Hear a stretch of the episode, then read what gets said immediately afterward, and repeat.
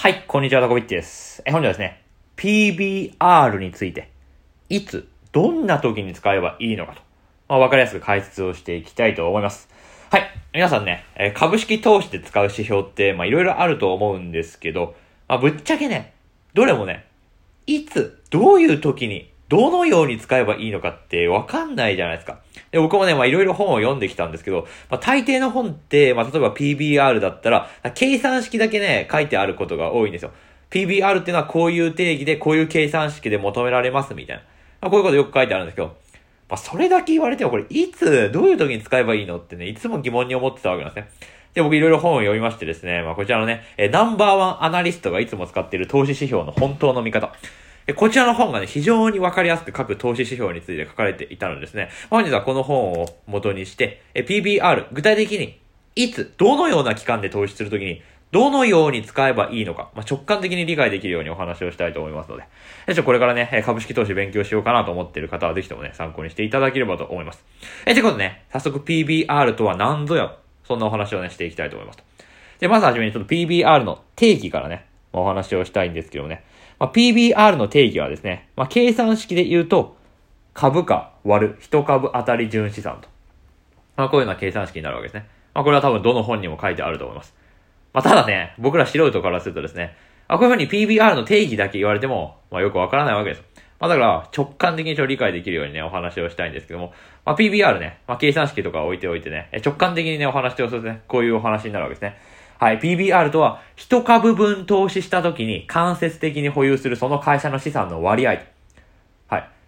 まあ、こういうことになるんでございますと。とは言ってもね、これまだまだわからないと思います。まあ、これね、多分具体例を出すとね、早いと思うんで、ねまあ、具体例をお話しします。まあ、例えばですね、PBR が0.8倍だとしますよ。で、PBR が0.8倍だとね、まあ、例えば具体的な企業で挙げるとですね、僕さっき見てたのだとね、まあ、住友商事がね、ありましたよね。まあ、最近ね、商社株が割安だっていうんでね、まあ、バフェットとかがね、まあ、商社株買ったりしてるんですけど、まあ、PBR、住友商事の PBR って今0.78倍なんですよ。まあ、要するに0.8倍ぐらいですね。で、この住友商事の PBR0.8 倍って、じゃあ何をね、意味するのかと、え申しますとですね、まあ、これはすなわち、純資産額のね、8割のお金を出せば、その会社の資産を間接的に保有できるっていう意味なんですよ。まあ、そういうことになるわけです。まあ、どういうことかっていうと、まあ、PBR って基本的に1が基準になるわけですね。1が基準なので、0.8倍っていうのは要は割安なんですね。で、PBR が1だと、まあ、そのね、株をね、1株買った時に、まあ、その会社の資産をですね、まあ、そのまま保有できるって意味になるんですけど、PBR が0.8倍だと、2割引きで、その会社の資産を全部持てるっていうね、そういう意味になるわけですよ。まあ、例えば住友商事だったら、まあいろいろね、持ってるわけですよね。え、土地だったりね、え、建物だったりですね、株式のね、有価証券だったりですね。まあいろんな資産を持ってるんですよ。その資産全部ひっくるめて PBR0.8 倍です。で、住友商事の株を買ったら、8割の価格で、住友商事が持っている資産を全部手に入れることができると。まあそういう意味にね、まあなるわけなんですね。まあすなわち2割引きでね、その会社の資産を買えるっていうのが PBR0.8 倍っていう意味になるわけなんですね。え、だからね、今、住友商事の PBR0.78 倍ですけど、今ね、住友商事の株をね、まあ、例えば100株え買ったとしたら、まあ、大体2割引きぐらいの価格でね、住友商事が持ってる建物とか土地とかのえ資産を全部手に入れられるって。まあ、そういう理屈になるわけですね。まあ、なんか結構お得な感じするじゃないですかね。え、バーゲン価格でね、例えばスーパーとか行ったりして、20%オフとかの値札よくついてるじゃないですか、刺身とかで。だから20%オフの価格で刺身買えたら結構美味しいじゃないですか。っていうのが、住友商事にも同じことが言えるわけですよ。要は住友商事の PBR が0.8倍なんで、要は2割引きですよ。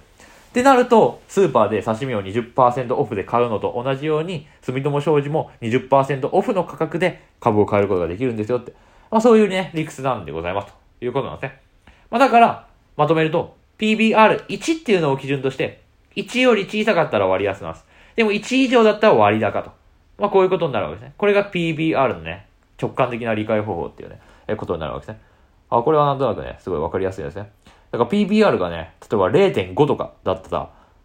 資産を半分の価格でね、買えるってことになるわけです。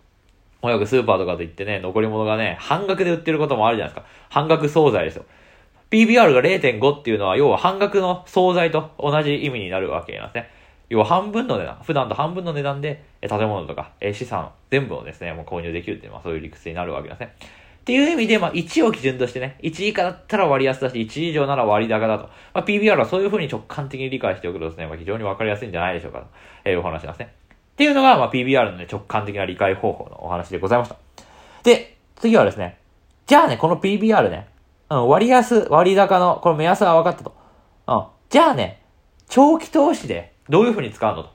まあ、そういうお話をしたいと思いますね。まあ、具体的にね、いつどういう風に使うのかわかんないとね、お話にならないと思うんでね、具体的に話していきたいんですけど、ああ、端的に言うと、PBR は長期投資、7年以上、まあ大体そのぐらいの長期投資で有効な指標なんですよっていうのがまず1点目のお話なんですね。で、これね、本の中で面白いことが書かれておりましてですね、まあ毎年の年末に、東証一部上場企業の銘柄の中で、PBR が低い方から30銘柄買っていったらどうなるかっていう、まあそういう実験が書いてあったんですよ。あめっちゃ面白いですね。毎年の年末にね、PBR が低い銘柄をとにかくね、30銘柄毎年買っていくと。そうなるとどうなるかっていうと、まあ、例えば1985年から2014年のね、まあ、30年間の間ですよ。30年間ひたすら毎年 PBR がワースト30銘柄。これをひたすら購入していったら、なんと年間の平均リターンは22.3%になったんですってお話なわけなんですね。いや、これすごくないですか？ね、アメリカ株 S&P500 でもね、毎年の年間の平均リターンで7%とか、え、そんぐらいですけどね。PBR が低い銘柄をね、とにかくですね、購入していったら、え、その平均の年間のリターンは22%にもなったんですよって、え、お話なんですね。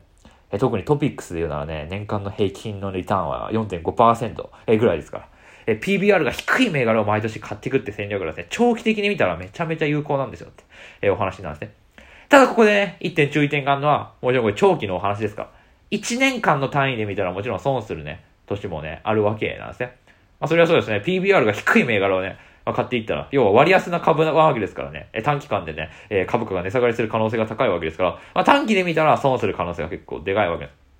まあ、ただ、7年間の長期投資の場合は、まあ、全部でプラスだった。すべての年でプラスだったってね、まあそういうデータも出てくるわけなんですね。だから短期投資で見るんじゃなくて、長期投資をするときに PBR を見るのはすごく有効な指標なんですよってね、お話なわけですね。で、僕さっきね、住友商事の例で出しましたけどね、住友商事も今 PBR0.78 倍とか、えなのですね、これ長期で見たら、まあ結構いいんじゃないかなっていうね、お話なわけですね。まだからバフェットとかですね、えー、商社株をですね、今買い漁ってですね、まあ、長期で、えー、儲けようとしてるんじゃないのかなと、まあ、そういうような予測がですね、ま立てられるわけなんですね。え、だからね、まあ、商社の株式なんでね、今この動画撮ってる段階で2021年の2月ですけどね、まあ、買っておいてね、7年ぐらい保有するつもりでですね、え持っていたらね、まあ、意外とね、儲かるんじゃないのかなってね、まあ、そんなお話で、わけですね。はい。ってことで、ね、長期投資で PBR は使えるんですよっていうのが、まあ、お話ですよ。で、次にね、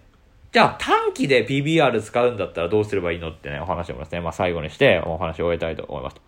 はい。PBR ね、短期でも使えると、まあ、本に書いてあったわけですね。で、これどういう時に使うかっていうと、まあ、二つの場面で使えますよという話がありまして、一つの場面は、景気の底から回復をしているという回復局面ですね。で、もう一つが、景気後退の中盤。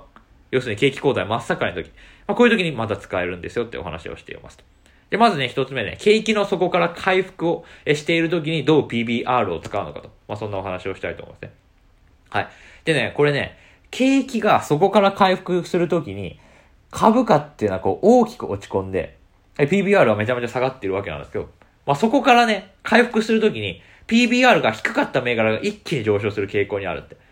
まあ、そういうことをね、言っているわけなんですね。で、これもさっき例だけしましたけどね、まあ、住友商事の例をね、また今日ずっと出したいと思いますけどね、まあ、住友商事をね、なんかめちゃめちゃ株価が値下がりしてましたけど、まあ最近ね、今動画撮ってる2021年2月時点で結構景気っていうのはね、だんだん回復局面にあるのかなっていうね、え感じがするわけなので、まあ株価ね、すごい上がっているわけなんですよ。結構めっちゃ上昇してるんです、最近、商社株っていうのは。え、だから株価が大きく落ち込んで PBR が低かった銘柄がですね、え、景気回復局面でこう一気に上昇する傾向にあるので、景気回復局面に PBR が特に低い銘柄をですね、買い込んでいくっていうのは結構有効な短期で儲けるための戦略じゃないのかなと思うわけなんですね。え例えばですね、まあ、0.8倍とかじゃなくて、景気回復局面で PBR が0.5倍を割り込んでいる銘柄をですね、探してですね、それを短期で儲ける戦略で投資するとかは、まあ、結構いい戦略じゃないのかなと、え思うわけですね。で、今ちょうど、えー、コロナショックがですね、まあ、終わって1年ぐらい経って、えー、日本経済もね、景気が回復するんじゃないかと言われている時に、えー、PBR が低い銘柄をですね、探してですね、えー、短期で景気回復局面で株価の値上がりっていうのを期待して、投資をする。それはね、なかなかいい戦略じゃないのかなと。まあ、個人的にはね、えー、思うわけなんですね。っていうのが、まあ、1点目。景気の底から回復するときに、え PBR が低い銘柄をね、買い漁るっていうのは、これ重要、えー、いい戦略じゃないのかなと、えー、お話でございました。はい、というのが1点目です。で、2点目に、景気後退の中盤で PBR が低い銘柄を買うっていうのは、まあ、これもまたいい戦略ですよっていう話もね、したいと思いますね。はい。で、これどういうね、ことかっていうとね、まあ、景気後退真っ盛りの時ってね、企業のね、業績の先行きが厳しくてね、利益予想が当てになんないわけですね。だから、PER とかの指標はあんまり当てになんないです。まあ、ただ、PBR は純資産で見るね、指標なわけですからね。要は、都市とか建物のね、まあ、価格っていうのは足元の経済環境にあんまりね、まあ、左右されないわけなんで、まあ、それなりにね、え経済、あ真っ盛り、えー、経済が、えー、悪い時、えー、景気後退真っ盛りの時にもですね、まあ、PBR っていうのは結構信頼がおけるね、まあ、指標になるわけですよ。えだからこそ景気後退真っ盛りの時には PER ではなく、PBR を見て投資するのが、まあ、結構いいんじゃないのかなって、まあ、そんなお話なんですね。ちょっと具体的な例を挙げるとですね、例えば景気後退真っ盛りのね、中盤の時にですね、PBR が0.5倍を割り込んでる銘柄を探して、短期投資するとか、あ、結構いい戦略じゃないのっていう話になるわけですね。で、景気後退中盤の時にですね、PBR が低い銘柄をね、探してですね、投資しておいて、いざ景気が回復してくるときにね、株価が伸びるっていうね、傾向にあるわけなので、まあ、そこで儲けることができるんじゃないかなと。まあ、そんなお話なわけですね。ということでね、まあ、まとめるとですね、PBR はね、景気の底から回復している時とか、え景気後退中盤とか、まあ、そういう不景気の時にね、まあ、なかなか使えるね、指標なんじゃないのかなとね、え思うわけですね。で、もしくは、まあ、どんな時であっても長期投資、まあ、7年以上ぐらいね、その株式を保有する気であれば、え PBR が低い銘柄を買っておけばですね、まあ、どこかで株価がね、え上昇して、え割安な銘柄に買いが入って、え儲けることができるんじゃないのかなと。まあ、そんなお話でございました。で、まあ、PBR が1と、えー、基準をするわけですからね。まあ、1以下割安なね、銘柄を探すっていうところで、えー、見つけてみるとね、PBR っていう指標を参考にしてみると、まあ、いいんじゃないかなと。まあ、そんなお話でございました。ということでね、本日ですね、PBR についてね、え具体的に分かりやすく解説をしてまいりました。で、最後にね、まあ、ちょっとね、本を紹介しておくとね、えこのナンバーワンアナリストがいつも使っている投資指標の本当の見方、えという本はですね、あ今まで僕が読んできたね、投資指標の、え関する本の中では一番わかりやすくね、えどういう指標を、えどんな時にどのように使えばいいのかってことが書いてありましたんで、まあ、興味ある方、概要欄に貼っておきますんでね、まあ、よかったら読んでみてください。まあ、その他 PER とかですね、まあ、EPS とか、まあ、そういう指標をどういう風に見るのかっていうのが、えわかりやすく書いてあるんで、これ非常にいい本だと思います。まあ、ただね、計算式だけね、え覚えてもね、まあ、正直、意味ないと思うんでね、えいつどういう時に使うのかっていうのはこう意識してね、投資しようっていうのをまた勉強していきたいなと思ったということでございました。えということで本日は以上になります。面白かった方はね、ぜひチャンネル登録をね、していただけると大変嬉しいので、え今後ともね、えーみんながね、お金持ちになれるようなですね、まあ、投資の、えー、勉強をね、していきたいと思いますので、まあ、引き続きよろしくお願いします。ということで、本日は以上になります。ご清聴ありがとうございました。